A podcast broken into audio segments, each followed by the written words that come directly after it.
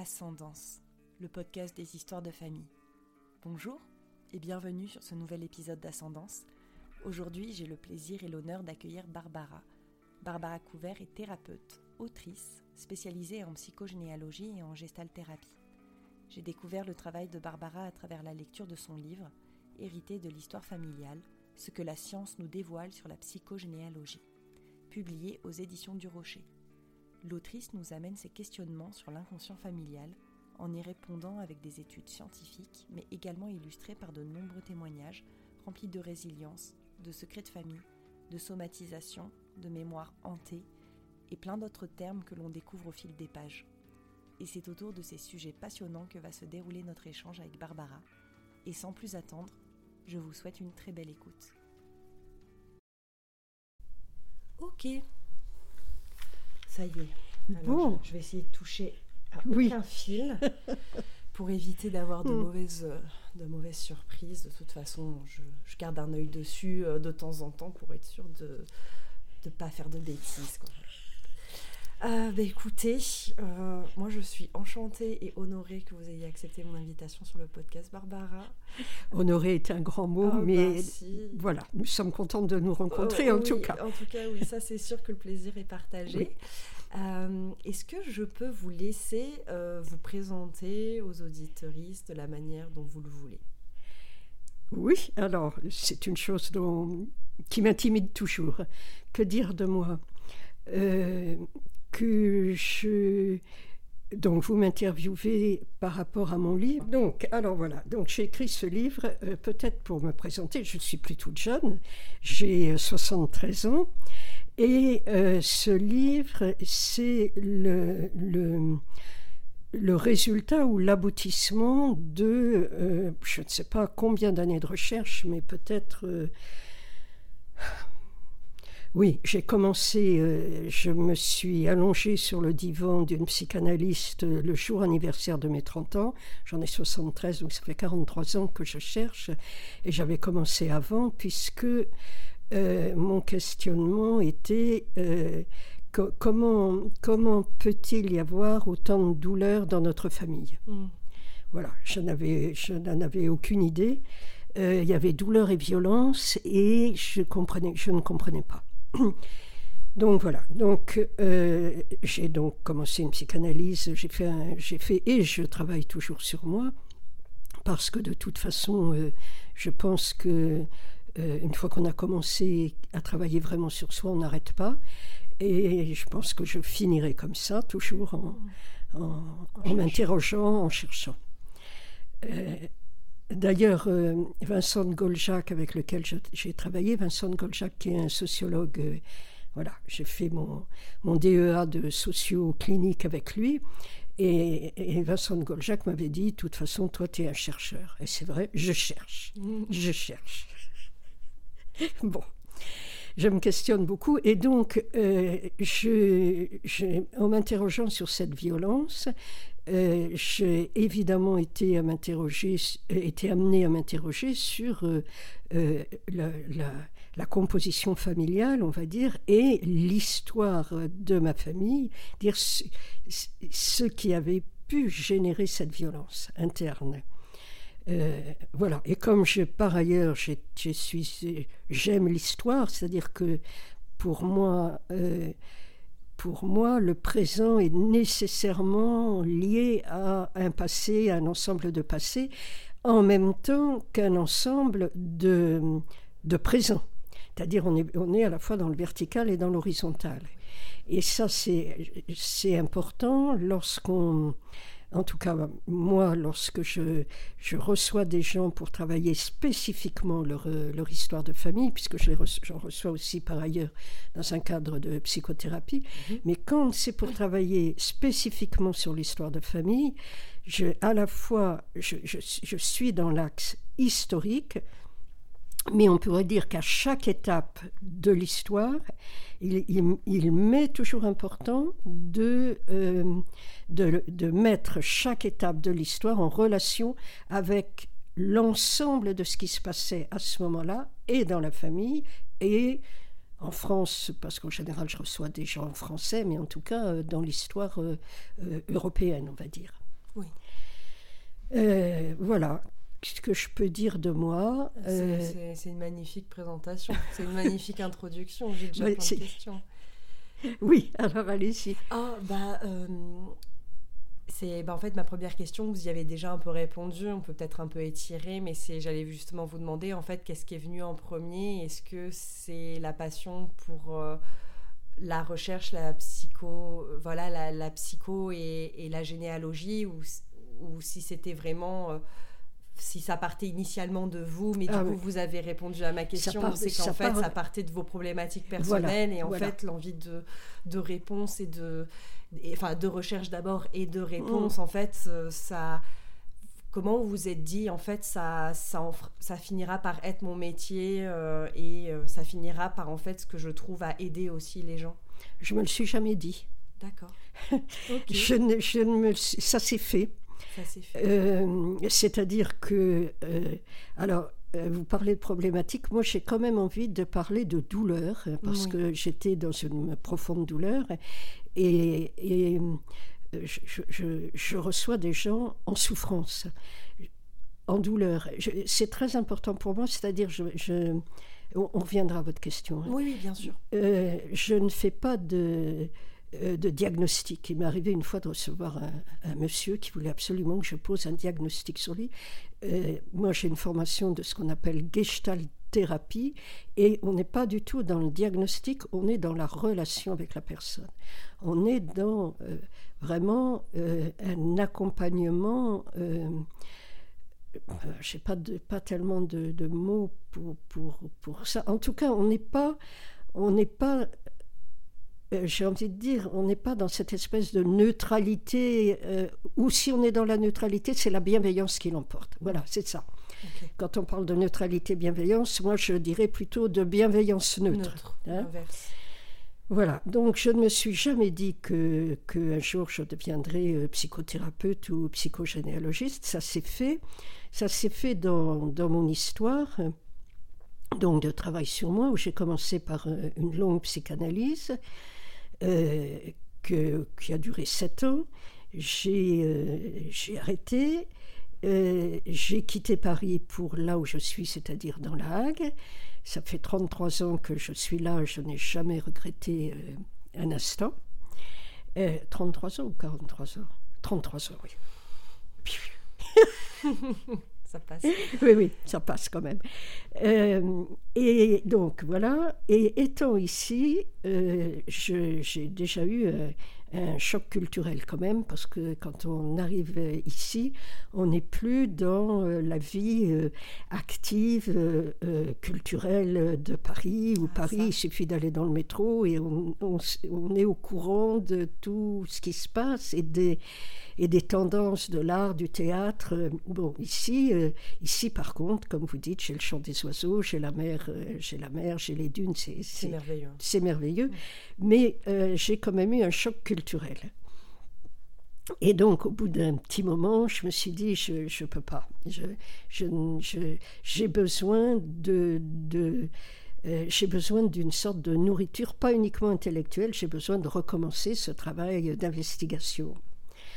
Et là, j'ai rencontré, le hasard m'a fait rencontrer et travailler avec quelqu'un qui, qui, à laquelle je dois énormément. Je vais dédier mon livre. C'est vraiment, je, je n'arrêterai pas de dire à quel point je lui dois euh, beaucoup d'être ce que je suis. Mm. C'est Anne Oslin Schutzenberger, qui est donc la personne qui a introduit le psychodrame en France. Et j'ai fait neuf ans de psychodrame avec elle mais c'est aussi la personne qui a, on pourrait dire, introduit la psychogénéalogie. Euh, voilà. Donc pendant neuf ans, j'ai travaillé avec Anne, euh, à la fois sur moi. Voilà. Et puis un jour, Anne m'a dit, mais Barbara, vous pourriez euh, recevoir des gens. J'ai dit non, mais Anne, parce que le travail de psychodrame et de psychogénéalogie, c'était en groupe avec Anne. J'ai dit, Anne, je ne je, je, peux pas recevoir de gens, je ne sais pas. Je, elle me dit si, si. Je lui dis non, non. Elle a su avant vous, peut-être. Oui, mais, mais sauf que euh, même si elle l'a su avant moi, on, on, on, ne reçoit pas. C'est un des drames euh, de, du, métier de psychothérapeute et, ce qui fait qu'aujourd'hui, euh, c'est cadré de façon absurde hein, depuis la loi Accoyer, ça je n'hésite pas à le dire. On fera, pas, ça, ne nous intéresse pas, mais bon, ce métier est cadré de façon absurde, mais il a permis d'éliminer peut-être, peut-être, mais c'est pas sûr, un certain nombre de personnes qui recevaient, qui se prétendaient euh, thérapeutes ou psychothérapeutes sans aucune formation mm. et sans aucun travail sur soi. Ça peut être très dangereux. C'est très dangereux et c'est d'ailleurs euh, tout à fait dangereux encore aujourd'hui, puisque par exemple, non pas par exemple, puisque d'après cette loi, sont reconnus par définition comme psychothérapeutes les psychologues, donc qui ont une formation universitaire sans avoir travaillé sur eux, les psychiatres qui sont donc des médecins, on ne sait pas en quoi, voilà, et les médecins généralistes. Par définition, ces trois métiers sont définis comme sont, sont, sont dits psychothérapeutes, ce qui est, euh, enfin, c'est redoutable.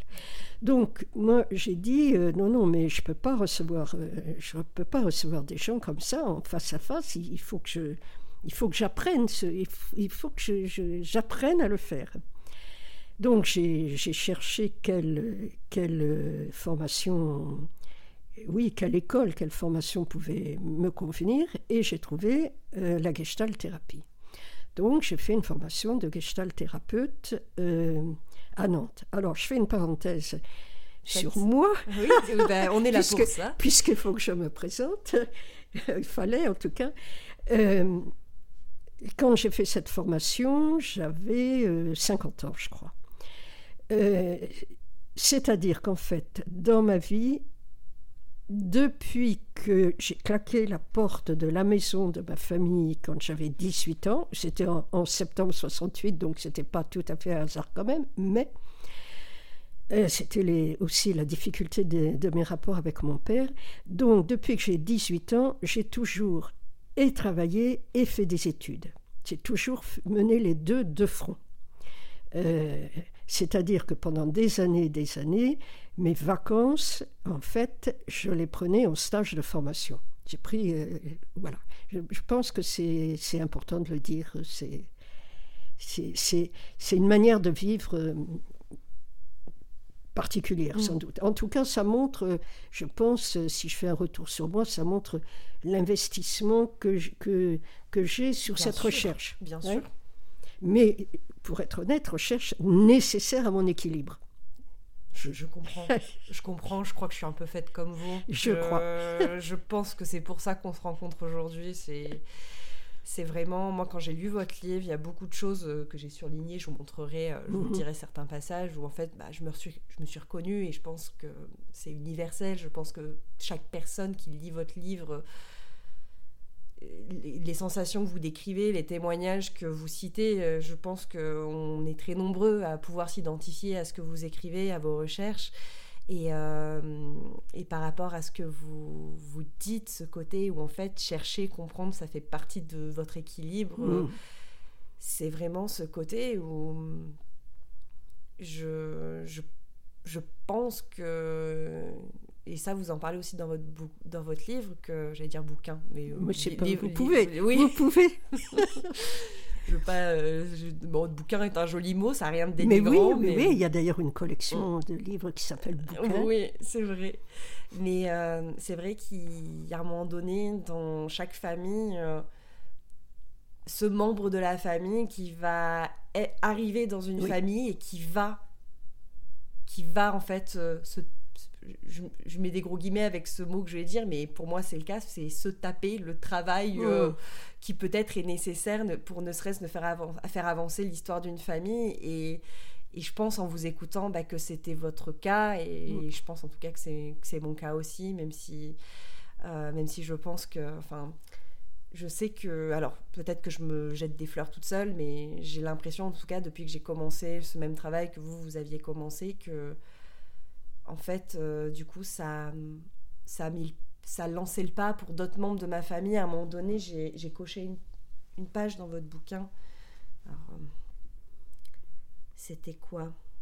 Voilà, bah voilà, là je tombe sur Anne Ancelin, du coup, l'autrice dont vous parliez, et j'ai son bouquin dans la valise aussi. On me l'a offert à Noël à mes aïeux. Je l'ai pas encore lu, mais du coup je l'ai dans ma mm. valise. lorsque vous dites quand on pose ses valises, voilà, et vous citez votre ami Jean-Yves, euh, voilà, il, s'est fait fabriquer deux petites valises. Oui, les petites valises en bois. En bois, fabriquées par un menuisier pour la symbolique. Je trouve ça adorable. ça donne des idées. Mm. Euh, voilà, pour le remercier de l'en avoir délivré. On, voilà, en faisant ce travail, on libère aussi ses enfants, ses collatéraux et même ses parents. Et Anne Ancelin disait qu'on nettoyait l'arbre généalogique et certains pensent que ça l'a fait même du bien aux morts. Euh, est-ce que, vu que vous avez le point de vue bah, une psychologue qui a fait des mhm. recherches et qui en plus, bah, dans le bouquin, c'est ça qui est intéressant, c'est qu'il y a la psychogénéalogie, mais c'est lié à la science. Mhm. Est-ce qu'on peut un peu détailler euh, cette partie-là, le côté... Euh, bon, ça va peut-être prendre trois heures. On va dire, on va, essayer de synthétiser ensemble. Mhm. Mais comment est-ce que du coup, pour pour revenir sur cette partie-là, en fait, euh, comment ça se fait qu'une personne sur l'arbre généalogique, en faisant ce travail, en amenant ce travail, peut en fait nettoyer totalement. Je mets des guillemets autour de nettoyer, mais bon, alors un euh, arbre entier. Alors, il y a, y a, deux, il y a deux, questions là. Il y a la science et il y a ce, nettoyage de l'arbre. Mm. Bon, la science pour l'instant on la met de côté. Mm. On va parler du nettoyage de l'arbre. Alors, euh, les morts, moi, j'évite, euh, j'évite de dire qu'on va faire du bien aux morts. Par contre, quand je reçois en psychothérapie, il peut m'arriver de, euh, de faire parler la personne que je reçois avec un parent ou, ou, une personne morte, faire parler entre guillemets, mais on n'est pas du tout dans faire tourner les tables ni parler. On, est, d'accord. On est dans ce qui s'appelle le, le jeu de rôle, qui est euh, une sorte de théâtre, de, de, petits, de petites scénettes de théâtre, comme vous pouvez euh, bien vous le représenter, bien, bien le connaître. Donc, euh, voilà. Alors, comment on peut entre guillemets, nettoyer? Nettoyer, je n'aime pas bien ce mot, surtout depuis qu'il y en a qui nettoient au karcher. Mais comment est-ce qu'on peut, pour moi, c'est apaiser, apaiser des relations tendues, apaiser des souffrances il y a une école de, thérapie qui est euh, ce qu'on appelle la thérapie familiale, qui s'appuie sur les travaux. Alors, euh, je ne sais pas le prononcer, je vais, euh, je vais, vous, je vais vous le dire. moi je dis Borzomeni Naï. et, bon, et, et, je me rends compte qu'il n'est même pas dans ma bibliographie, alors ça c'est un comble. C'est bon, c'est ben, un, euh, c'est un psychothérapeute euh, d'origine hongroise réfugié aux États-Unis euh, pendant la guerre qui a travaillé sur les relations familiales.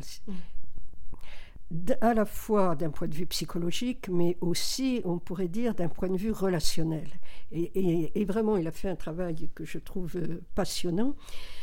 Et ce travail a donné, entre autres, euh, euh, est à l'origine, entre autres, de ce qu'on appelle la thérapie familiale. Mais donc, euh, il a travaillé les relations entre les membres de la famille d'un point de vue psychologique et on pourrait dire aussi de circulation de l'information et, et, et, relationnel. C'est-à-dire le relationnel, c'est pas le psychologique, ce sont deux, deux niveaux différents. D'accord. et il a mis en évidence, il a, enfin, il a, il a, il a mis des, créé des concepts qui sont vraiment euh, importants pour moi, je, les utilise beaucoup. Le concept de loyauté familiale, c'est-à-dire que cette espèce de, de euh, d'obligation euh, de, répondre à, certaines attentes de la famille, d'un père, d'une mère, ou de la famille en tant qu'unité euh, unité, de, de, désir ou d'attente en tout cas. Donc il, a mis en, évidence l'importance de la loyauté dans nos comportements. et cette loyauté, il l'appelle invisible parce qu'on n'en a pas conscience. Ça se concrétise comment en fait si, on a, si, vous, si vous pouvez nous donner un exemple, c'est peut-être le fait de de marcher dans les pas euh, d'un parent sur le plan sur un plan de vie personnel voilà c'est ça. ou même professionnel ou de ce genre alors professionnel oui c'est très simple. Euh, mais euh, l'exemple le, le, plus simple et, et, qui se répète énormément c'est plusieurs générations. Moi j'ai vu ça quelquefois sur sur trois ou quatre même générations de femmes euh, il y a, on va dire, l'arrière-grand-mère.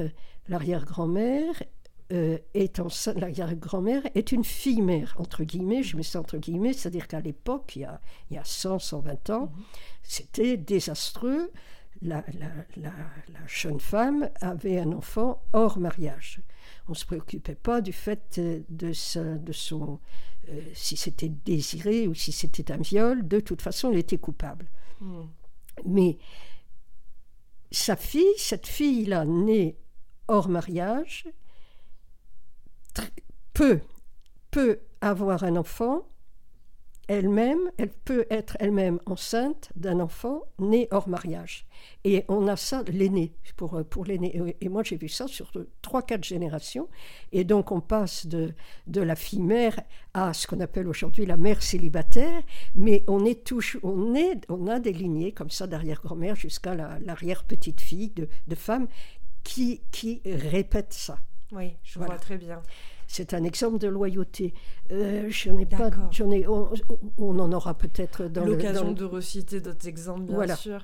est-ce que vous avez, est-ce que vous connaissez, euh, est-ce que vous avez vu le documentaire Les rivières de Meiyua euh, non, je ne pense pas. Bah, je vous le recommande. C'est un très beau documentaire. C'est très intime. On a vraiment l'impression sur une heure et demie d'être une petite souris qui a pas qui n'a pas à faire là et qui tellement c'est intime en fait on a vraiment l'impression de, de, voir des choses qui qui nous concernent pas alors que bah ça, ça traite exactement de mhm. ce que vous mhm. venez de, de raconter et donc du coup ça concerne tout le monde. Mhm. et en fait elle euh, c'est vraiment un documentaire où elle cherche à comprendre en fait pourquoi euh, certaines choses se répètent sur la lignée des femmes de sa famille et c'est typiquement ce que vous venez de raconter. Et, et elle parle du coup de constellation familiale elle parle de Vraiment, elle, ça partait vraiment son histoire d'un arbre généalogique que son oncle lui a dessiné sur un coin de table euh, en soirée et qui lui a dit de toute façon, la lignée des femmes de cette famille, euh, elle est maudite. Et a fait à partir de là, ce qui est très violent, oui,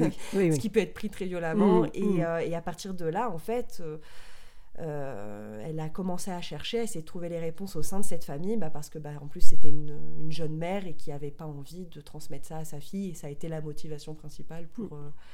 pour, ne, pour chercher. Et euh, je vous recommande si jamais vous avez l'occasion de le voir. euh, j'ai fait que pleurer pendant une heure. Ah oui Ah ouais, c'est, vraiment vous très me, Vous me redonnerez. Je vous enverrai un mail avec les, les, références qu'on s'échange et tout. Euh, j'en profite juste pour regarder si tout se passe bien du côté de la carte son. Ouais, nickel, ça fait son petit bout de chemin. c'est très bien. j'avais plein d'autres questions. j'avais aussi surligné un passage euh, dans votre livre où en fait je me suis vraiment euh, reconnue dedans parce que bon j'ai aussi vous parlez un peu de moi mmh, mmh. Euh, je parle un peu de moi aussi dans ce podcast bon moins que mes invités mais il faut que j'apprenne aussi il faut que j'apprenne aussi à accepter que que les gens ils ont besoin aussi de connaître enfin comment dire oui. Il faut que j'apprenne à me livrer un peu mmh. plus pour que bah, les gens comprennent ma démarche en fait quand, quand, je vous invite, quand je vous invite d'autres invités. Et euh, voilà, ça fait plusieurs, mois, années, plusieurs années que je prends soin de moi, euh, que je vois une psy euh, pour des problématiques bah, qui voilà, me font souffrir, qui me font ressentir des douleurs, mais comme chacun.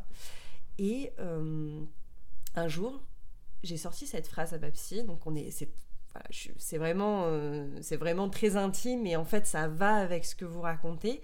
C'est que je lui ai dit, je fais, je fais tout pour aller mieux, mais j'ai l'impression que même si j'arrive à régler cette problématique de ma vie, j'ai l'impression que cette douleur sera toujours là, comme s'il y avait un, une douleur en fait qui m'appartenait pas. Et ça en vient à ce que mhm. j'ai euh, mhm.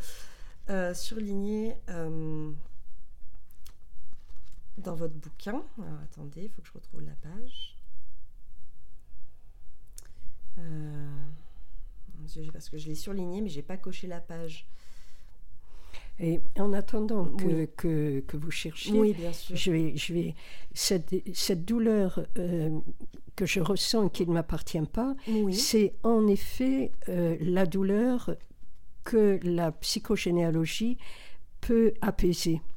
Parce que euh, on, a, on a des souffrances et des douleurs qui sont liées à notre vie, à nous, mais en effet, on hérite de douleurs. Mm qui ne nous appartiennent pas. C'est ça. Et, euh, et, en fait, moi, ma lignée du côté de ma mère, euh, on est arménien du côté de ma maman.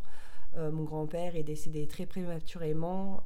ma mère était très jeune. Et en fait, lui a perdu beaucoup de familles dans le génocide. Et en fait, le fait qu'il soit décédé prématurément, moi, j'ai su, enfin voilà, j'ai appris, j'ai su au cours de mes recherches que, que je portais euh, entre autres la mémoire de mon grand-père. Et en fait, euh, là aussi, les, questions que je voulais vous poser, c'est qu'en fait, quand on sait qu'il y a possibilité qu'on ait hérité de, de douleurs euh, bah, de nos ancêtres, à quel, niveau c'est compliqué d'obtenir des réponses quand bah, nos ancêtres ne sont plus là pour essayer de, de, combler, de combler les informations? Vous voyez ce que je veux dire? Oui, alors, il y a, y a deux, deux, niveaux de, de réponse. Euh, je crois qu'il faut accepter qu'on ne, peut pas tout savoir. C'est pas simple. Hein. Faut, faut, voilà, la, vie des autres, c'est la vie des autres. et puis, il y a des points de l'histoire, il y, y a, des choses qu'on ne peut pas savoir. Mais euh, L'autre niveau, c'est, vous parliez de science tout à l'heure, mm. euh, il y a depuis une quinzaine d'années une science absolument extraordinaire, en tout cas vue de ma fenêtre, c'est cette science qu'on appelle l'épigénétique, mm. qui donc euh, met en évidence en travaillant sur des souris, des rats, des, animaux comme ça.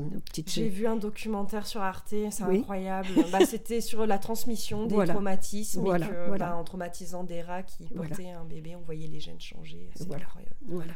Fou. Mais, mais ce qui est, enfin, moi, ce qui m'a fasciné dans, dans, dans l'épigénétique, quand j'étais jeune, quand j'étais en philo, euh, il y avait euh, cette grande question de l'inné et de l'acquis. Qu'est-ce que qu'est-ce que c'est? C'est inné, c'est acquis. Euh, moi, ça m'ennuyait profondément. Et euh, l'épigénétique donne une réponse à ça.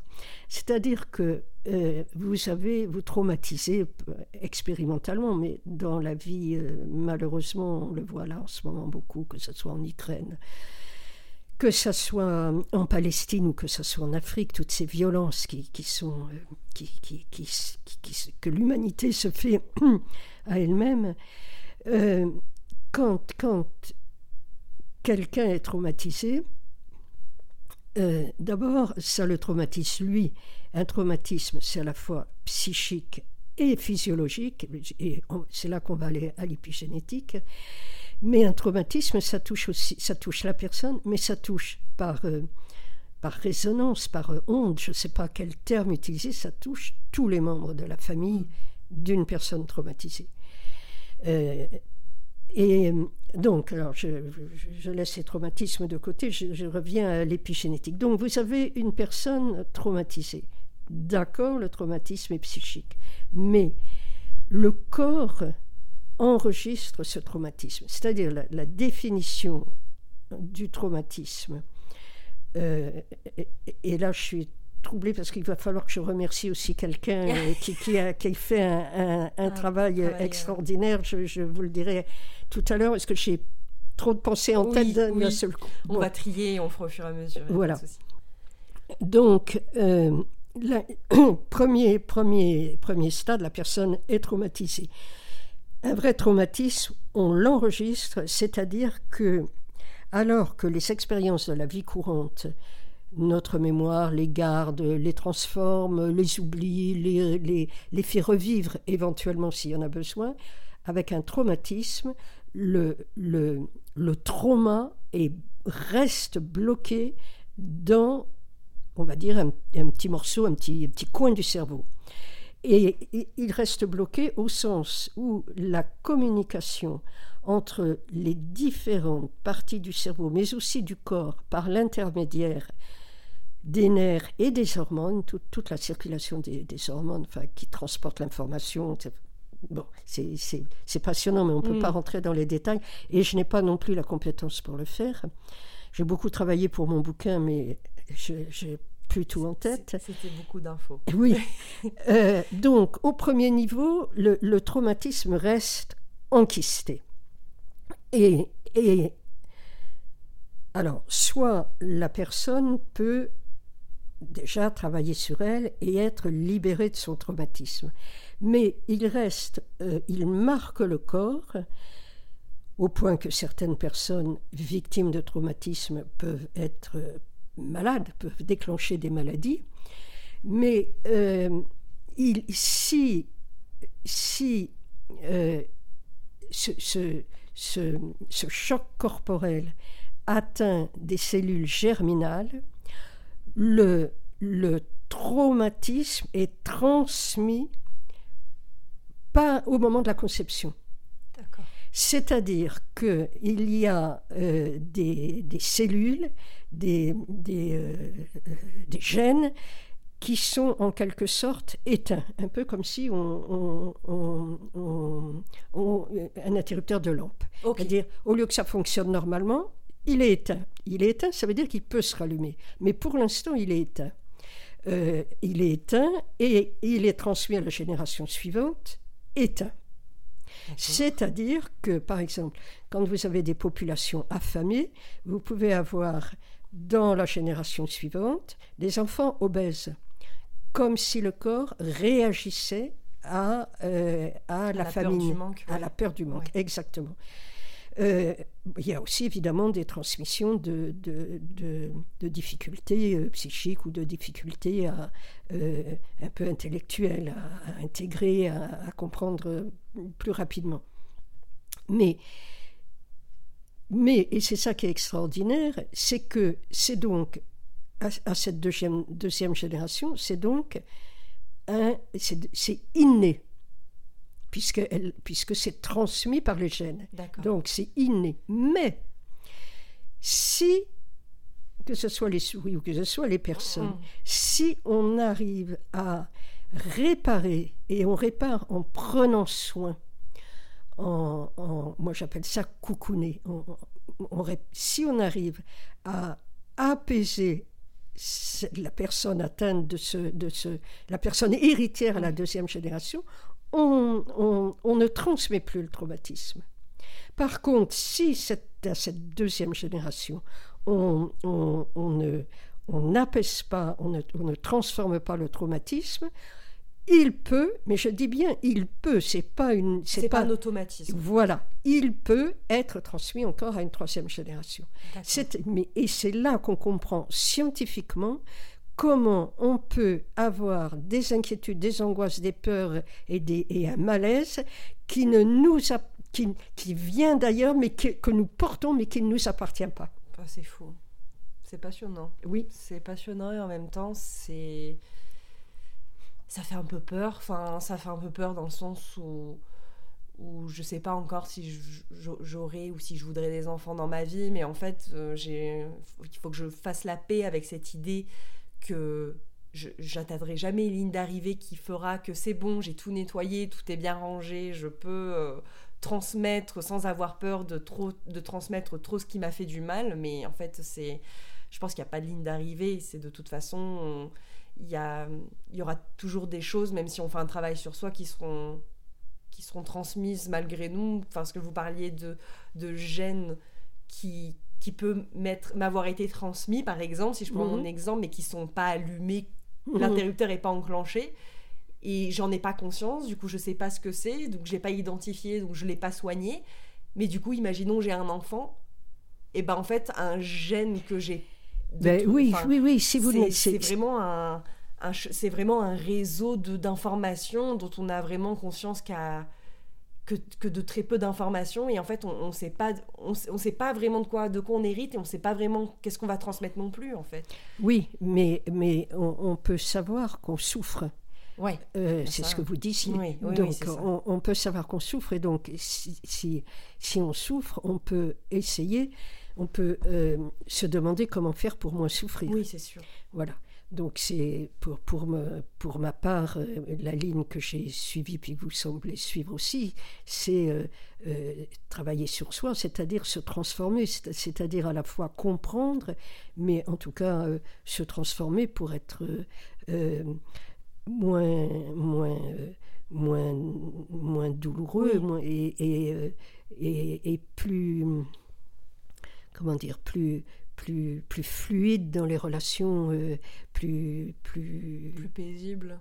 Plus paisible et plus, plus aimant sans doute. Mm. C'est voilà, ça me semble important d'utiliser ce, ce, mot. C'est ça, c'est exprimer son, son plein potentiel euh, avec les gens et pour soi. Enfin, mm.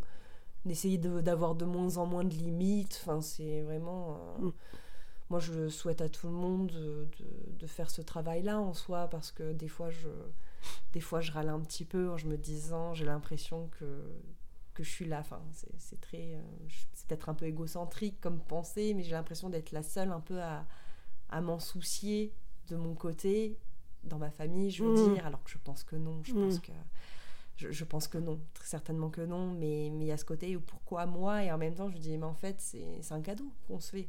Enfin c'est oui. C'est un cadeau qu'on se fait, mmh. je veux dire c'est tout le monde n'a pas forcément euh, l'envie ni, les moyens. Et moi, je souhaite vraiment à tout le monde de pouvoir, euh, de pouvoir faire ces recherches-là ou ce travail-là. Enfin, c'est, ça fait un peu discours de Miss France, mais, mais euh, ouais, je, mhm. moi, je, je dirais oui, il y a des choses douloureuses, mais en fait, chercher, découvrir, mieux comprendre, en tout cas, c'est vraiment ça, mieux comprendre, en fait, ça nous permet de bah, de faire la paix avec certaines choses. C'est comme tout à l'heure, vous disiez, il y a voilà, avec les ancêtres parfois qui sont plus là pour répondre à des questions et des éléments de vie qu'on n'aura jamais. Mais en fait, finalement, même si on les avait, est-ce que ça changerait forcément quelque chose? Non. Euh, enfin, ça dépend. Ça, ça, dépend, de la, ça dépend de la taille information, c'est sûr. Et puis ça dépend, ça, ça dépend de, de, on va dire aussi de ce, ce dont on hérite. Oui. Euh, mais là, on, revient aussi euh, à, l'importance du, du, présent. Je vous disais tout à l'heure, il y a l'axe historique et puis il y a l'axe du, du, présent. du présent, il y a l'axe horizontal. Euh, nous ne sommes pas faits que de notre histoire ou de l'histoire de notre famille. C'est-à-dire que à chaque, à chaque moment, euh, je, ne sais pas, j'ai envie de dire un truc un peu bizarre, mais chaque moment produit son présent. Oui. Euh, si on prend notre échange, il, il, est. Euh, quand vous avez branché vos micros, on ne savait pas du tout ce qu'on allait se dire. On ne sait pas ce qu'on va se dire dans cinq minutes, ni même si on parlera encore dans cinq minutes, on n'en sait rien. Donc, donc chaque, chaque moment produit en même temps son présent. Et, et, et, nous sommes faits, en tout cas je pense, de, de cette relation entre passé, présent et évidemment avenir. Et que, que va-t-il advenir de nous Où allons-nous Etc. etc. Oui. non, c'est pas bizarre, c'est plutôt, c'est plutôt beau. Et c'est vrai. Parce que c'est vrai qu'à euh, un moment donné, j'étais là encore. Enfin, je, je, parle de mon vécu bah, parce que c'est ce que je. Hmm. par rapport à ce que vous avez écrit, par rapport à ce dont on parle, c'est, les meilleurs exemples que j'ai. C'est à un moment donné, j'essayais tellement de vouloir trop comprendre, enfin tout comprendre d'un coup, parce que voilà, la patience, c'est encore. Euh, quelque chose à que je travaille, c'est dans le sens où, oui. bah oui, les mhm. choses n'arrivent pas forcément au mhm. moment où on le veut, mais, euh, mais j'essaie encore de, de... Enfin voilà, à un moment donné, je voulais tellement tout savoir maintenant qu'en fait, je, je, en fait, j'avais l'impression que ma vie, tout était régi parce que, par rapport à ce que j'avais mhm. hérité.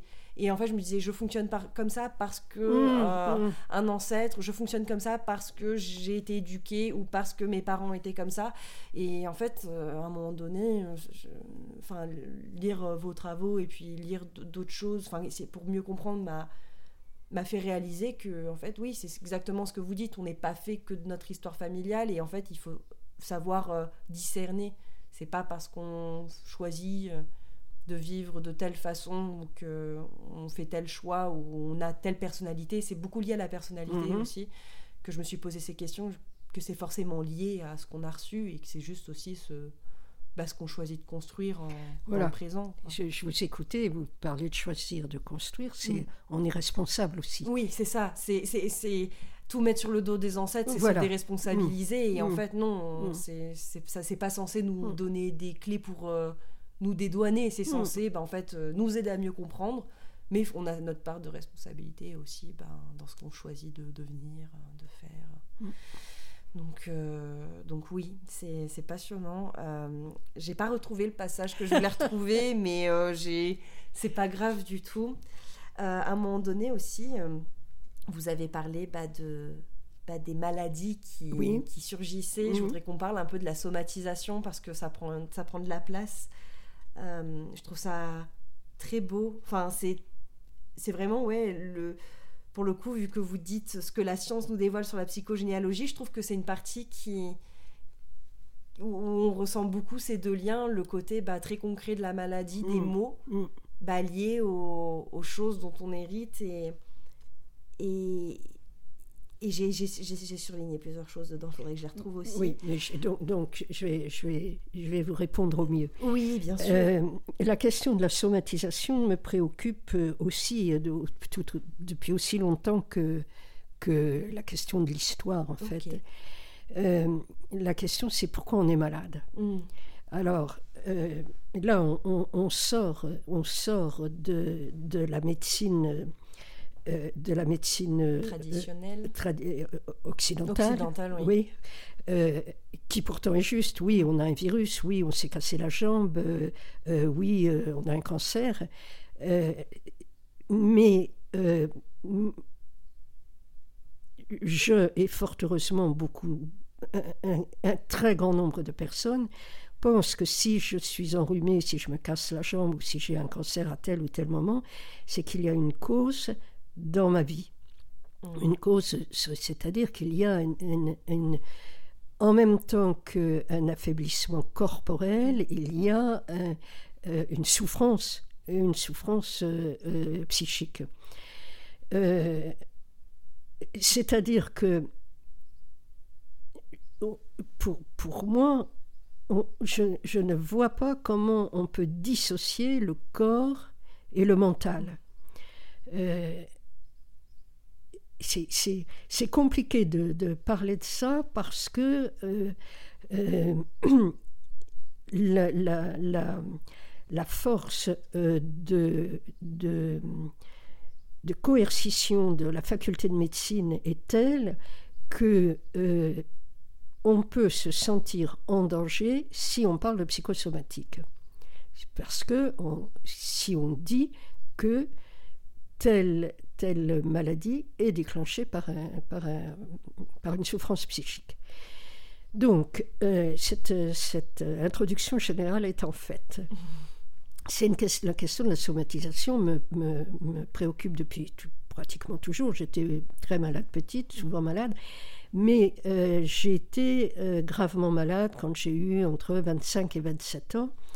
Et euh, c'est ce qui m'a amené à la psychanalyse. C'est-à-dire que là, vraiment, je me suis dit, euh, euh, qu'est-ce qui s'est passé dans ma vie pour que j'ai ça? Alors, c'est une forme de... Comment dire C'est une forme de, de pensée, parce que on peut penser juste, j'ai telle maladie. Voilà. Oui, être très cartésien Voilà, et voilà. très terre à terre, et, et- et- enfin, enfin, sans, sans juger les, les Oui, esprits oui. cartésiens, mais Oui. se dire en fait c'est factuel, c'est Voilà, comme ça, voilà. c'est mon corps réagit comme ça, Voilà. sans penser à l'aspect plus euh, psychologique ou psychogénéalogique. Voilà. Et donc, je, je, je suis, c'est, c'est ce qui m'a amené euh, donc à, à la psychanalyse, puisque à ce moment-là, on était dans les années 60, euh, dans les années euh, 80 plutôt. C'était la, psychanalyse qui était sur le devant de la scène. La psychothérapie n'était pas encore vraiment euh, euh, développée en France. C'était psychanalyse ou psychiatrie. On n'était pas, euh, on sortait pas trop de ça.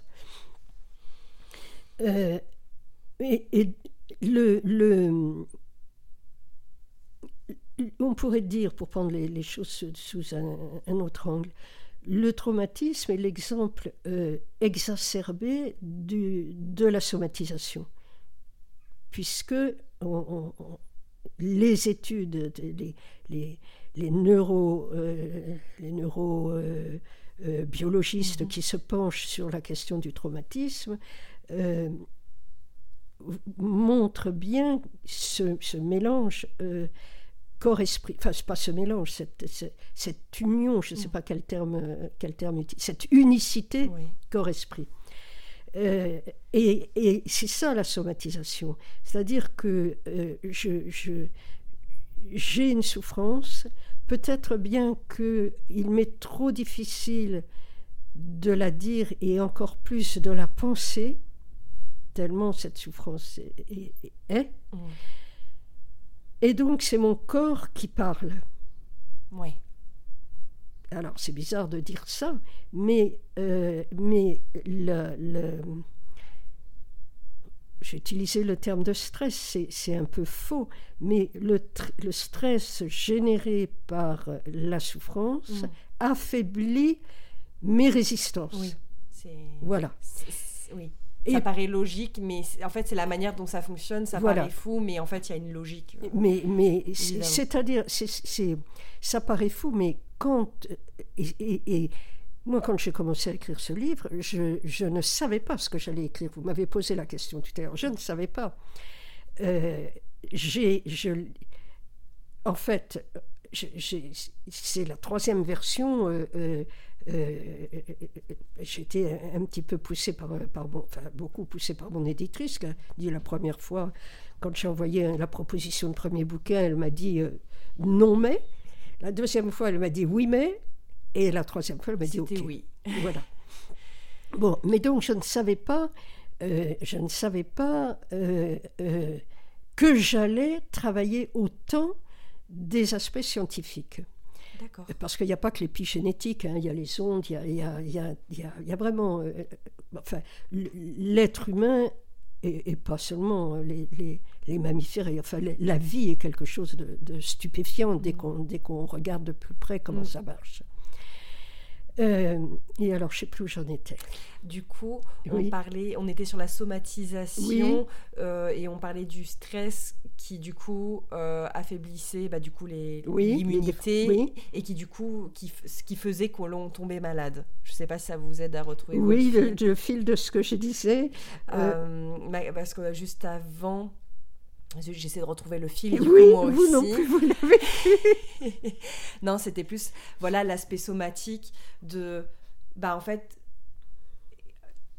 en fonction de, moi, ce que je trouve fou dans la somatisation, pour essayer de rebondir sur le même sujet, c'est que, par exemple, alors, je sais que j'ai une amie qui s'intéresse à cet aspect-là, une amie de ma maman, c'est la première fois que j'entendais... Euh, c'était il y a quelques années, c'est la première fois que je comprenais en fait le concept de somatisation. Elle parlait euh, du fait que bah en fait euh, euh, elle avait du mal dans ses relations amoureuses mm-hmm. et qu'elle avait mal aux genoux. Mm-hmm. Et elle faisait ce parallèle avec le jeu et le nous, mm. le genou. Mm. Je sais pas ce que vous en pensez sur le sujet. Peut-être que vous allez vous aider à déconstruire plein de choses. Peut-être que c'est peut-être que c'est totalement infondé. Peut-être que ça va avec. Mais en tout cas moi, c'est la première fois que j'ai compris en fait que oui, effectivement, euh, les, le stress qu'on pouvait avoir, euh, euh, les problématiques, en tout cas psycho qu'on pouvait avoir, bah, en fait, pouvaient se refléter dans le corps. Et c'est la première fois de ma vie que je me disais ah oui, effectivement, peut-être qu'il peut y avoir des parallèles entre la tête et le corps. Et et du coup, moi, je me, on peut rebondir sur un des témoignages que vous citez je trouve ça enfin moi celle qui m'a le plus marqué c'est cette femme qui a perdu la parole du jour au lendemain ah oui oui. Mhm. Je trouve ça fou mhm. pour, pour, du coup mettre un peu de contexte parce qu'il y a plein d'autres témoignages à découvrir. Hein, je, ne je, spoilerai pas beaucoup. Mais voilà, c'est une femme, si je dis pas de bêtises, qui le jour de son mariage, euh, au moment de, de, se marier du coup avec son futur mari, où le futur mari a dit non, si je me trompe pas, euh, elle euh, s'est retrouvée à être à faune à faune, mais... du jour au lendemain. Oui, alors à faune, pas comme, euh, pas comme quand on a une angine, à faune euh, ne pouvant plus produire de son. Mm. Exactement. C'est un très bel, très bel exemple que vous bah, reprenez. Bah, je, je, je, mm. En fait, euh, je je suis pas portée sur la science, donc du coup, mm. moi, je le vois pas du tout du point de vue scientifique, donc je le vois vraiment d'un aspect presque pas dire magique, tout ce dont on parle, mais c'est vraiment incroyable. Enfin, j'ai pas d'autres mots, je trouve ce témoignage incroyable. Donc, euh, comment est-ce que le corps peut réagir de manière aussi violente par rapport à un événement bah, qui, en fait, est tout autant violent, en fait? Est-ce que le corps réagit toujours au, même niveau de violence que ce qui a provoqué les symptômes? Ben, C'est-à-dire que, que je ne sais pas répondre à ça. Je ne sais pas. euh, Elle, elle a réagi euh, sur le coup, elle a perdu la parole. Elle aurait très bien pu euh, garder la parole et développer une maladie, euh, une maladie euh, à long terme. Euh, Je, je- je- je n'ai pas de réponse à ça. Par contre, je vais revenir sur l'histoire du, du- du genou et du genou. Euh, alors, c'est vrai que l'inconscient fait des jeux de mots et que euh, le, le, le, le genou peut être effectivement, une- avoir mal au genou peut être la, la, la somatisation d'une mauvaise articulation entre le je et le Et le nous. Euh, on est d'accord. Euh, mais euh, en même temps, chaque, chacun d'entre nous là, on a, on a des, des, des symboles, on va dire, collectifs. Par exemple, le cœur, euh, chez nous, le cœur est supposé être l'organe des sentiments. Je suppose que si on regarde un cœur, on voit pas du tout de sentiments. Mais j'ai jamais entendu un médecin, un chirurgien dire qu'il avait vu des sentiments dans, Dans le cœur. Mais, mais bon, donc on a, on a des, on a des, des, des, euh, des, des- des mots, des, schémas comme ça collectifs, mais il y a aussi, euh, nos organes ont, ont aussi pour chacun d'entre nous un sens individuel. C'est-à-dire que on ne peut pas, y a, y a- on peut pas euh, d'un exemple personnel dire le, le- le- prendre l'histoire du genou et dire tous les gens qui ont mal au genou, c'est qu'ils ont un problème de relation entre le je et le nous. On ne peut pas dire ça. Euh, il faut faire vraiment très attention. Oui, c'est peut pas être vraiment simpliste. euh, voilà, c'est-à-dire que chaque cas est vraiment un cas particulier. Vous avez des bouquins euh, qui vous disent euh, le, le- je ne sais pas moi, mal au poumon, ça veut dire la solitude, ou ça veut dire ceci, ou ça veut dire cela. Bon, pas plus que comme vous avez des livres qui vous disent euh, vous rêvez euh, d'un poisson, ça veut dire je sais pas quoi, vous Mhm. rêvez, euh, vous rêvez qu'il y a du soleil. euh, Ouais, c'est pas bon. un sujet sur lequel on peut généraliser du Absolument pas. Chaque, chaque, euh, cas est propre. à- oui. Chaque Oui. symbole est à la fois euh, collectif et personnel. C'est ça. Moi, je...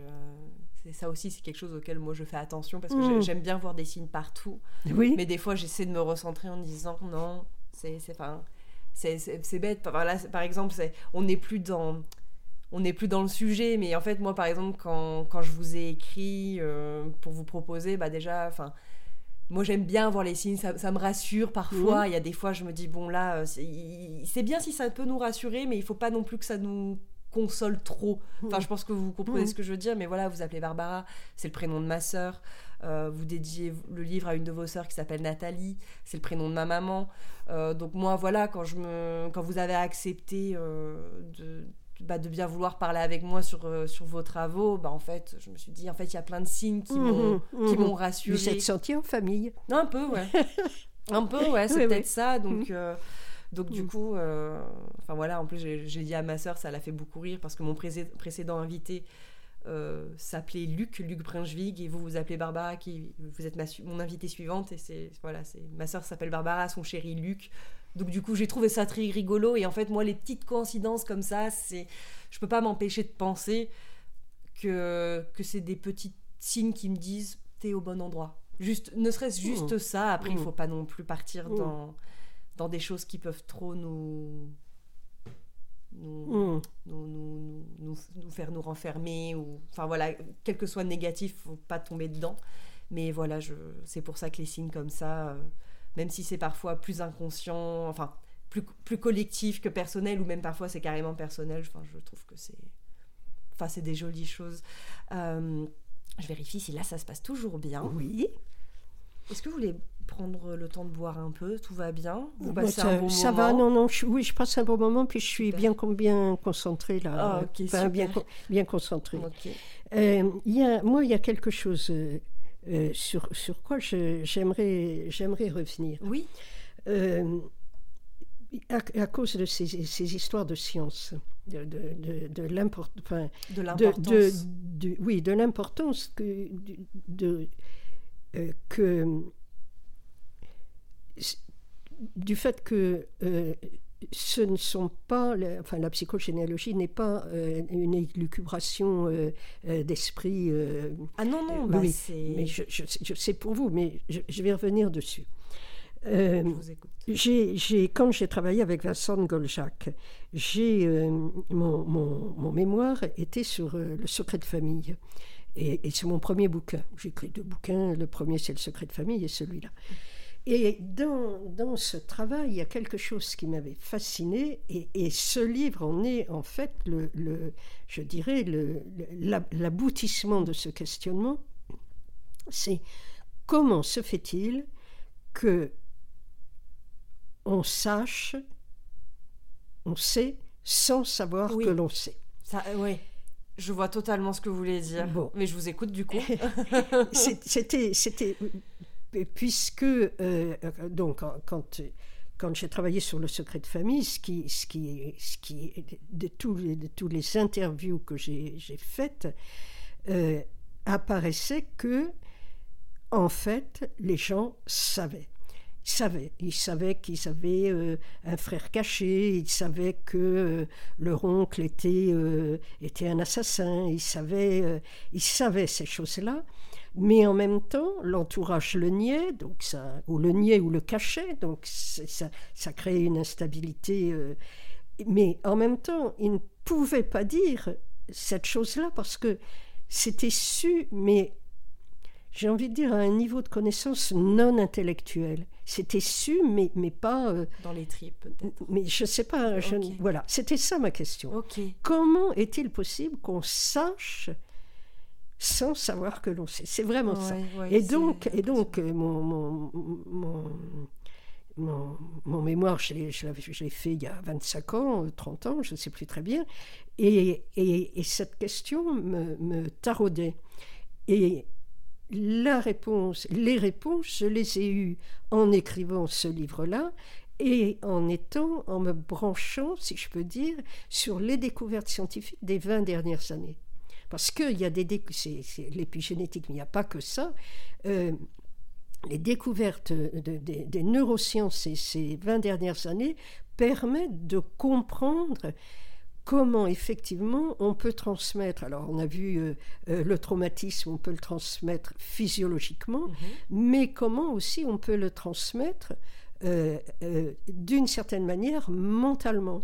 C'est par exemple, il y a des chercheurs qui ont, qui ont travaillé sur l'harmonisation des ondes électromagnétiques euh, entre les parents et les enfants. Euh, et, et, euh, voilà, on, a, on a maintenant des, des, des données scientifiques qui, qui, permettent de comprendre ça. En tout cas, de l'approcher. on en saura peut-être plus prochainement. Bien, enfin, prochainement, les sciences ne vont continuer, à, continuer à se développer. Euh, et, mon bouquin, c'est vraiment un, point d'étape. Et vous verrez qu'entre le livre d'Anne Aimé Sailleux, qui, a été un, grand retentissement, et, mon livre, euh, il y, a, y, a, y, a, y, a, vraiment euh, toutes ces recherches qui n'existaient pas quand Anne a écrit son bouquin. D'accord. D'accord, ok. Bah, mais Anne, c'est Anne, c'est la base. Oui, c'est une pionnière dans ah, ces recherches-là. Oui, oui. oui. j'ai vu, du coup, je ne savais pas qui était euh, mhm. cette autrice avant qu'on. Enfin voilà, avant bah, que je mhm. vous lise mhm. et avant que bah, du coup, enfin voilà, que je fasse mon petit chemin avec tout ça. Mais voilà, j'ai vu qu'elle euh, qu'elle qu'elle enseignait euh, du coup à Nice, à l'université Sophia Antipolis.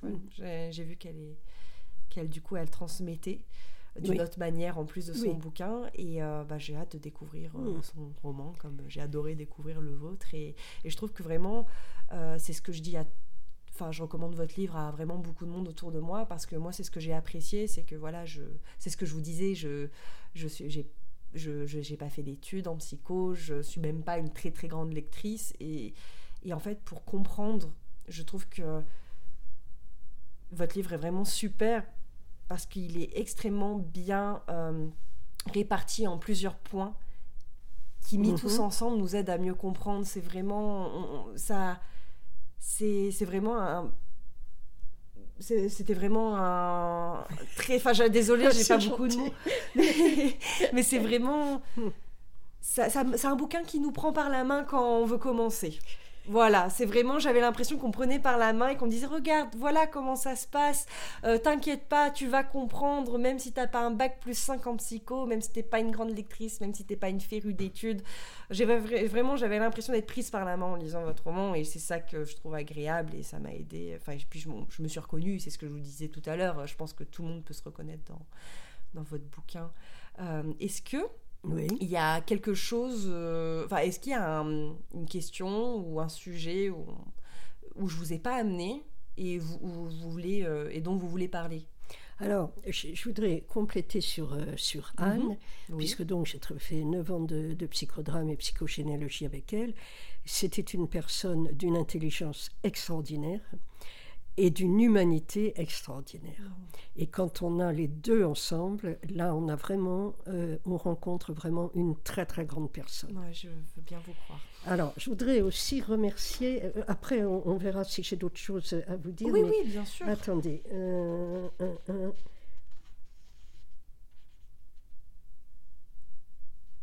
Vous pouvez couper là. je, je, ferai, je ferai les coupures si jamais, le- mais, franchement, vous, in- vous inquiétez pas, franchement. non, non, parce que. euh, Alors attendez, parce que je. prenez je votre sais. temps. Euh, voilà, Muriel Salmona. Muriel Salmona. Muriel Salmona, elle est dans la, la liste de, de mes remerciements. Je remercie le, docteur- le docteur Muriel Salmona pour l'immensité de son travail. C'est une femme qui est euh, psychiatre, psychothérapeute, qui euh, s'intéresse et, et- et, euh, et, euh, s'intéresse aux, aux- aux effets du traumatisme sur, euh, sur les gens traumatisés et notamment aux violences sexuelles faites aux enfants. Mhm. Et elle, elle fait un travail, elle, a- elle a, elle a un site qui s'appelle Mémoire et Traumatisme, elle écrit des bouquins, elle, fait des, elle, rencontre le, le gouvernement, enfin à supposer que le gouvernement veuille, veuille bien continuer à s'intéresser à ce genre de choses. Mais elle fait un travail euh, remarquable et je lui dois toute la compréhension du mécanisme du traumatisme. Ce que je reprends dans le début de mon livre, le premier chapitre sur comment ça marche, euh, c'est, ça vient d'elle. Après, j'ai, mis à ma sauce et j'ai rajouté des choses, mais ça vient d'elle comme, comme pour moi le psychodrame vient d'Anne ou la psychogénéalogie vient d'Anne. Voilà, c'est, aussi une personne, je pense, exceptionnelle et dont on ne parle pas beaucoup. Bah, je mettrai les références, euh, Oui. je mettrai vos références. euh, Du coup, euh, votre premier, premier ouvrage, du coup, votre mémoire, Mhm. c'est Les secrets de famille, c'est ça? Oui, oui, oui, mais il est sorti en, en livre, hein, il est édité. Je mettrai les Mhm. références bah, du Mhm. coup de, de- de l'histoire familiale et puis de votre premier, puis je mettrai aussi les références de Anne et puis de, de Muriel. Salmona dans les Oui. notes de l'épisode pour Oui. que les gens puissent aller chercher un peu Oui. et à piocher les infos Oui. que, qu'ils veulent. hein, qu'ils veulent. Ben, et, pendant que j'y pense, on se Oui. dit euh, Goljac aussi, Vincent Goljac. oui, Vincent euh, Goljac, vous, Mhm. vous avez passé 9 ans. euh. Non, non, c'est avec Anne que j'ai Ah, passé. Anne Oh, pardon, je confonds. Oui, Anne, Goljac, j'ai 9 fait mon, mon DEA voilà, de, le DEA avec- de le Mais j'ai fait aussi, j'ai participé aussi. Lui, lui avait travaillé avec Anne.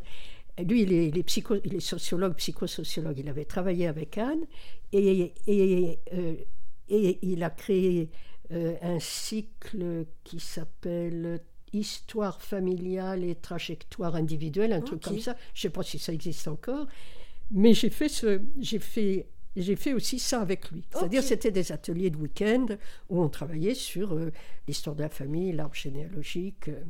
Ah, Oui, alors du coup, vous me posez la question est-ce qu'il y a quelque chose? Oui, bien sûr. Euh, Il y a un outil très important de la psychogénéalogie qui est euh, ce qu'on appelle le génosociogramme. C'est-à-dire, le génosociogramme, c'est un arbre généalogique que l'on construit comme ça en travaillant à deux Mhm.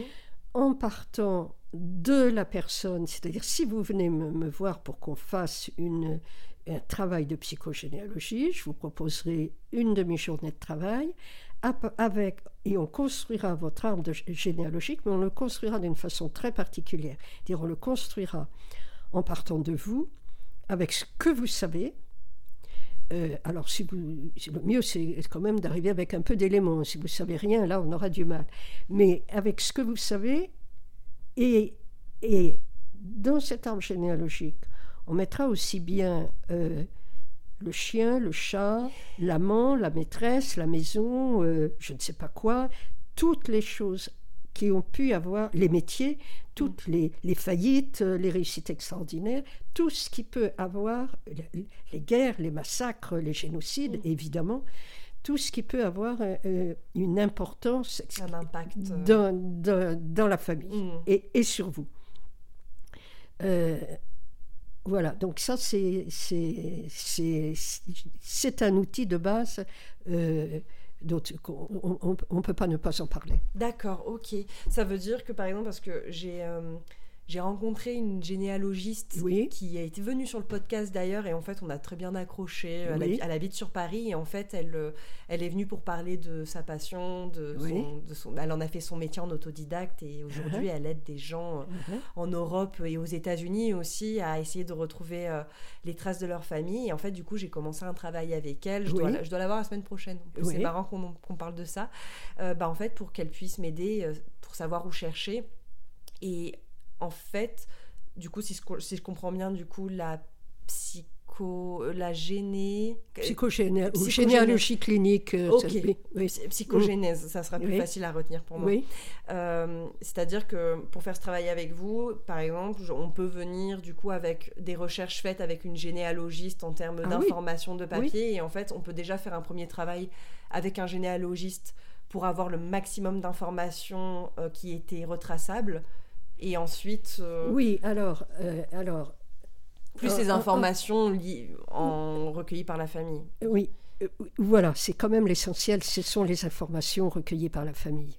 C'est-à-dire que en, psychogénéalogie, on, on, peut remonter à beaucoup de générations, mais moi, mon expérience, c'est quand même que quatre, éventuellement cinq générations, s'il y a un drame historique, mais quatre générations euh, ça suffit pour, euh, pour comprendre ce qui aujourd'hui, vous qui venez me voir, euh, vous, vous, trouble, vous, vous, vous, vous, inquiète, vous, vous, met mal à l'aise. Mm. C'est-à-dire que, oui, on remonte pas, on remonte pas à perpète. ce qui est important, par contre, c'est de, de, si on le sait, mm de connaître les événements ou les lieux, par exemple. Moi, j'ai, j'ai une partie de ma famille qui est vendéenne. La Vendée, on a, on a une histoire. Alors là, oui, euh, j'ai, j'ai, euh, hérité de l'histoire de mon arrière-arrière-grand-mère qui a été massacrée sur les marches de l'église de Champsaper en Vendée. Euh, voilà, euh, bon, euh, mais, mais non, mais ça, me, ça, me, ça ne me traumatise pas plus que ça, mais c'est pour dire qu'il y a des lignées. Mon, grand-père, lui, c'est les Ardennes. Les Ardennes, c'est, les passages sans arrêt entre l'armée allemande, l'armée française.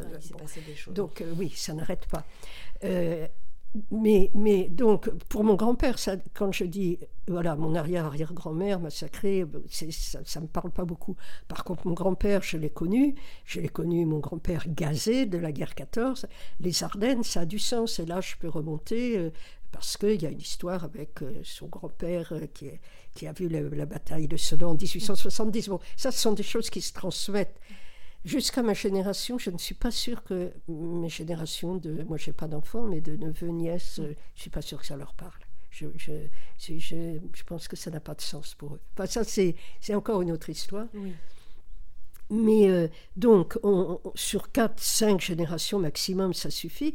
Mais de savoir que oui, euh, euh, ils, étaient vendéens, ils étaient attachés à la Vendée ou aux Ardennes ou ceci ou cela, ou qui se sont rencontrés pendant la guerre, ça c'est important. C'est ça, ça permet de, de mieux comprendre l'histoire, l'histoire de sa famille, de mieux comprendre c'est parce que c'est l'objectif, c'est comment on se situe là-dedans, comment, comment on, répète, comment on, on, trimballe des douleurs qui ne sont pas les nôtres. Et qu'est-ce qui résonne dans, dans les récits antérieurs. ce que Voilà, vous disiez, voilà, c'est- c'est vous, ça. ça. vous parle, mais peut-être que vos neveux et nièces non, c'est parce que qu'est-ce qui résonne en Voilà, fait en chacun voilà. de, de nous, Mm, mm, mm. Ok, bah, Mm. c'est la géogénèse, je- j'y penserai.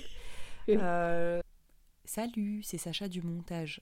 Alors, pour cette transition, alors qu'on se dirigeait tranquillement vers la fin de l'épisode avec Barbara, on a commencé à parler ensuite en off sur, euh, voilà, plus en détail sur la psychogénèse.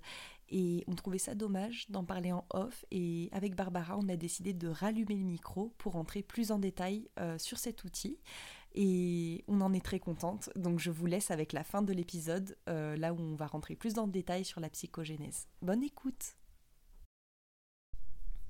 Bon bah du coup on revient pour une deuxième partie parce qu'on a commencé à parler en off et euh, du coup on a euh, soulevé une question qui je pense peut vous intéresser, c'est que du coup on parlait dans la première partie de la psychogénèse, donc euh, pour euh, voir comme ça si j'ai bien compris, donc on arrive avec tout notre passif euh, du coup à 4-5 générations qui semble suffisant en tout cas, et ma question était comment du coup vous Barbara vous arrivez en tant que thérapeute pour aider le patient à relier voilà les problématiques d'un patient, c'est-à-dire les douleurs, les questionnements, les souffrances, etc.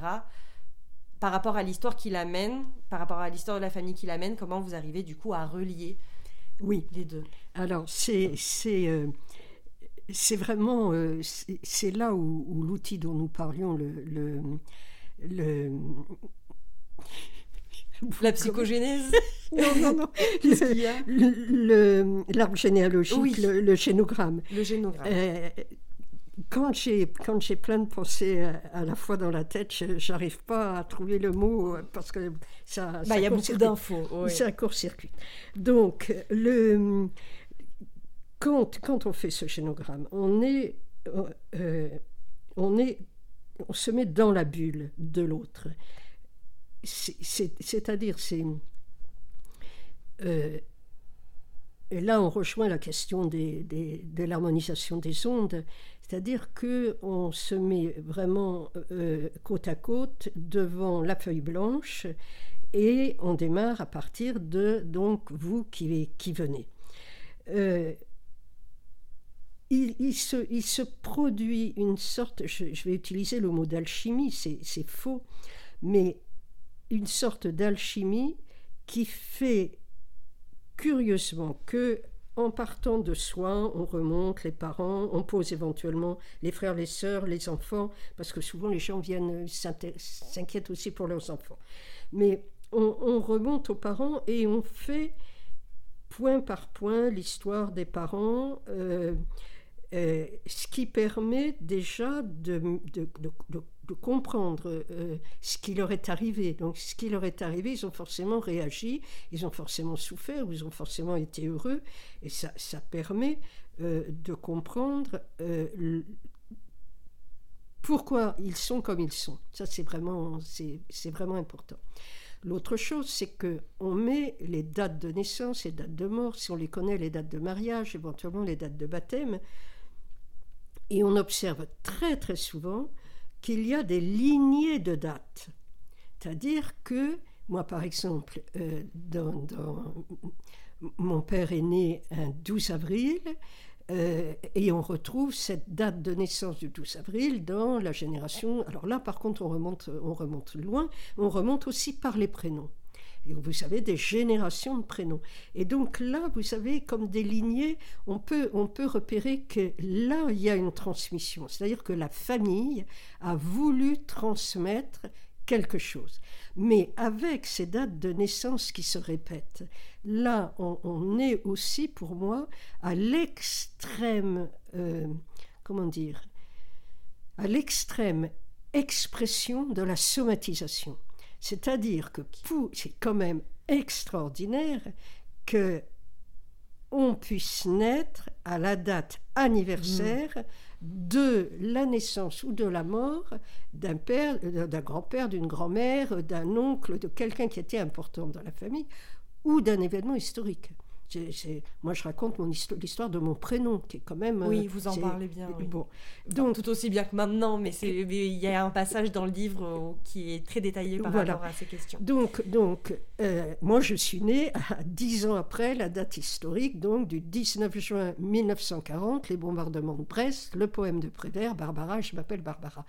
Mes parents n'ont jamais, Bien évidemment, maman disait tu t'appelles Barbara à cause du poème de Prévert, mais jamais mes parents n'ont fait le rapprochement entre la, date, ma date de naissance et, et, puisque je suis moi, je suis née le 19 juin 1950. Euh, mais, et j'ai découvert ça très très tardivement. Quand j'ai découvert ça, je suis restée assise sur ma chaise quand même pendant un bon moment, en me disant mais c'est pas possible, c'est dingue. Euh, c'est trop gros pour être une coïncidence. Voilà, alors ce mot de coïncidence, moi je, fais une, croix dessus. Ah, moi je ne crois plus au hasard depuis un moment. Voilà, voilà. Je ne crois plus au hasard. Voilà, mais donc quand vous êtes devant votre, votre, votre schénogramme, vous, vous, savez, vous pouvez repérer comme ça des lignées de transmission, ou vous pouvez repérer que euh, un tel est prénommé euh, euh, comme ça en l'honneur d'une actrice ou d'une femme aimée ou d'un homme aimé. Ou, vous pouvez repérer des choses comme ça. Mais, mais tout à l'heure, on parlait de ce que je sais sans savoir que je le sais. Mm. Et c'est très curieux. Il se passe, quand on est devant un génogramme, à peu près la même chose qui se passe quand on fait du psychodrame ou quand on fait des constellations familiales. C'est-à-dire que ça met en place et ça fait ressurgir euh,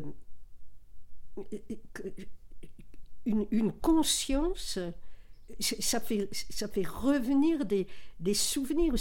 C'est très étrange. Ça produit quelque chose.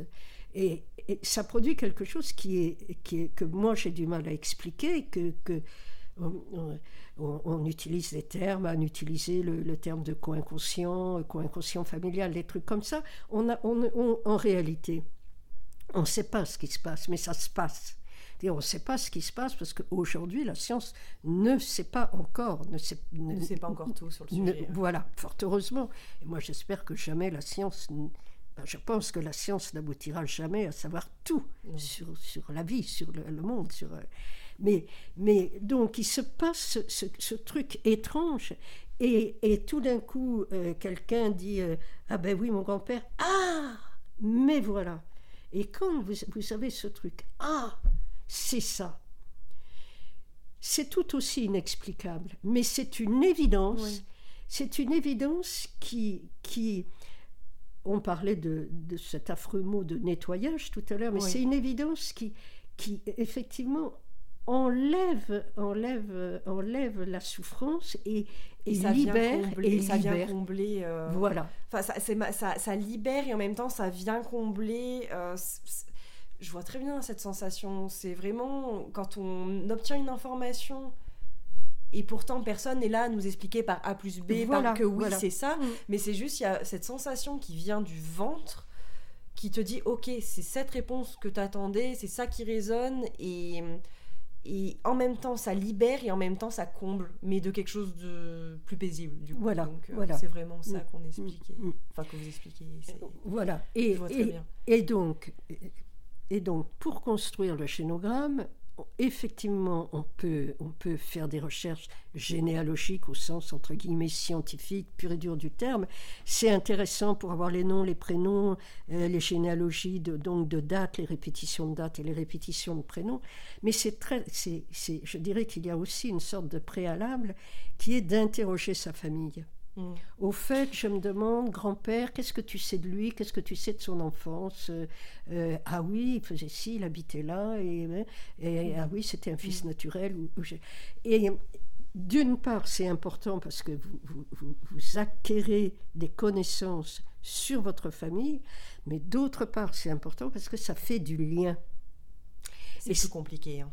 Ça vous permet de parler, Euh, sinon avec euh, vos Merci, parents, mais avec d'autres proches de la famille, J'espère de que choses vous avez passé qui, un bon moment. qui sont, qui sont Ouais, c'est- moi, compliquées. je, je me suis régalée, Mais hein, ça permet paroles, d'échanger euh, c'était- et, c'était et- super. et donc de faire du lien dans la famille. et ça, c'est apaisant. de- de et ça répond on à votre parlé dans question les aussi notes, de tout à l'heure. Comment est-ce qu'on peut, En faisant ce travail, comment puis est-ce qu'on peut, euh, comment ça agit sur les sur le autres. podcast. et- Alors, je ne vais pas rentrer de. Ah oui, bah, je, j'ai pas. ah, Puis bah, après, je me tairai. Mais, mais euh, il y a euh, quelque chose de passionnant aussi qui est l'analyse systémique. L'idée, c'est une famille est un système. Un système, ça veut dire quoi? C'est un ensemble relativement fermé avec une enveloppe et il y a un intérieur et un extérieur qui sont bien euh, marqués. C'est pour ça que je dis une enveloppe. Et à l'intérieur, il y a des éléments qui constituent ce système. Les éléments ont des, ont des positions, des statuts et des rôles différents. Le père, la mère, les enfants, les grands-parents n'ont pas les mêmes rôles, mais tous ces éléments interagissent les uns avec les autres. Et quand, en travaillant sur vous en psychothérapie ou en psychogénéalogie, vous changez, vous vous transformez, automatiquement, on peut dire, ça amène la transformation des autres. Ok. Voilà. Ok, bah, c'est parfait. Euh, J'ai plus de questions. Merci Barbara. Mais merci de cet échange. J'espère que vous avez passé un bon moment. Oui, oui, oui. Ouais, c'est moi, je, je me suis régalée. hein. J'ai Bon. vos paroles, euh, c'était super. Euh, voilà, je mettrai toutes les références de, de tout ce dont on a parlé dans les notes, ainsi que bah, les travaux de Anne, Mm. Vincent et Mm. Muriel. Mm. Et puis, je vous remercie encore de- d'être venu sur le podcast. Et... Eh ben, merci à vous d'être venu jusqu'ici Ah oui, dans la Hague. ah, ben, c'est magnifique. c'est- une région magnifique. euh, Je, je suis contente de la découvrir. Donc, euh, merci beaucoup.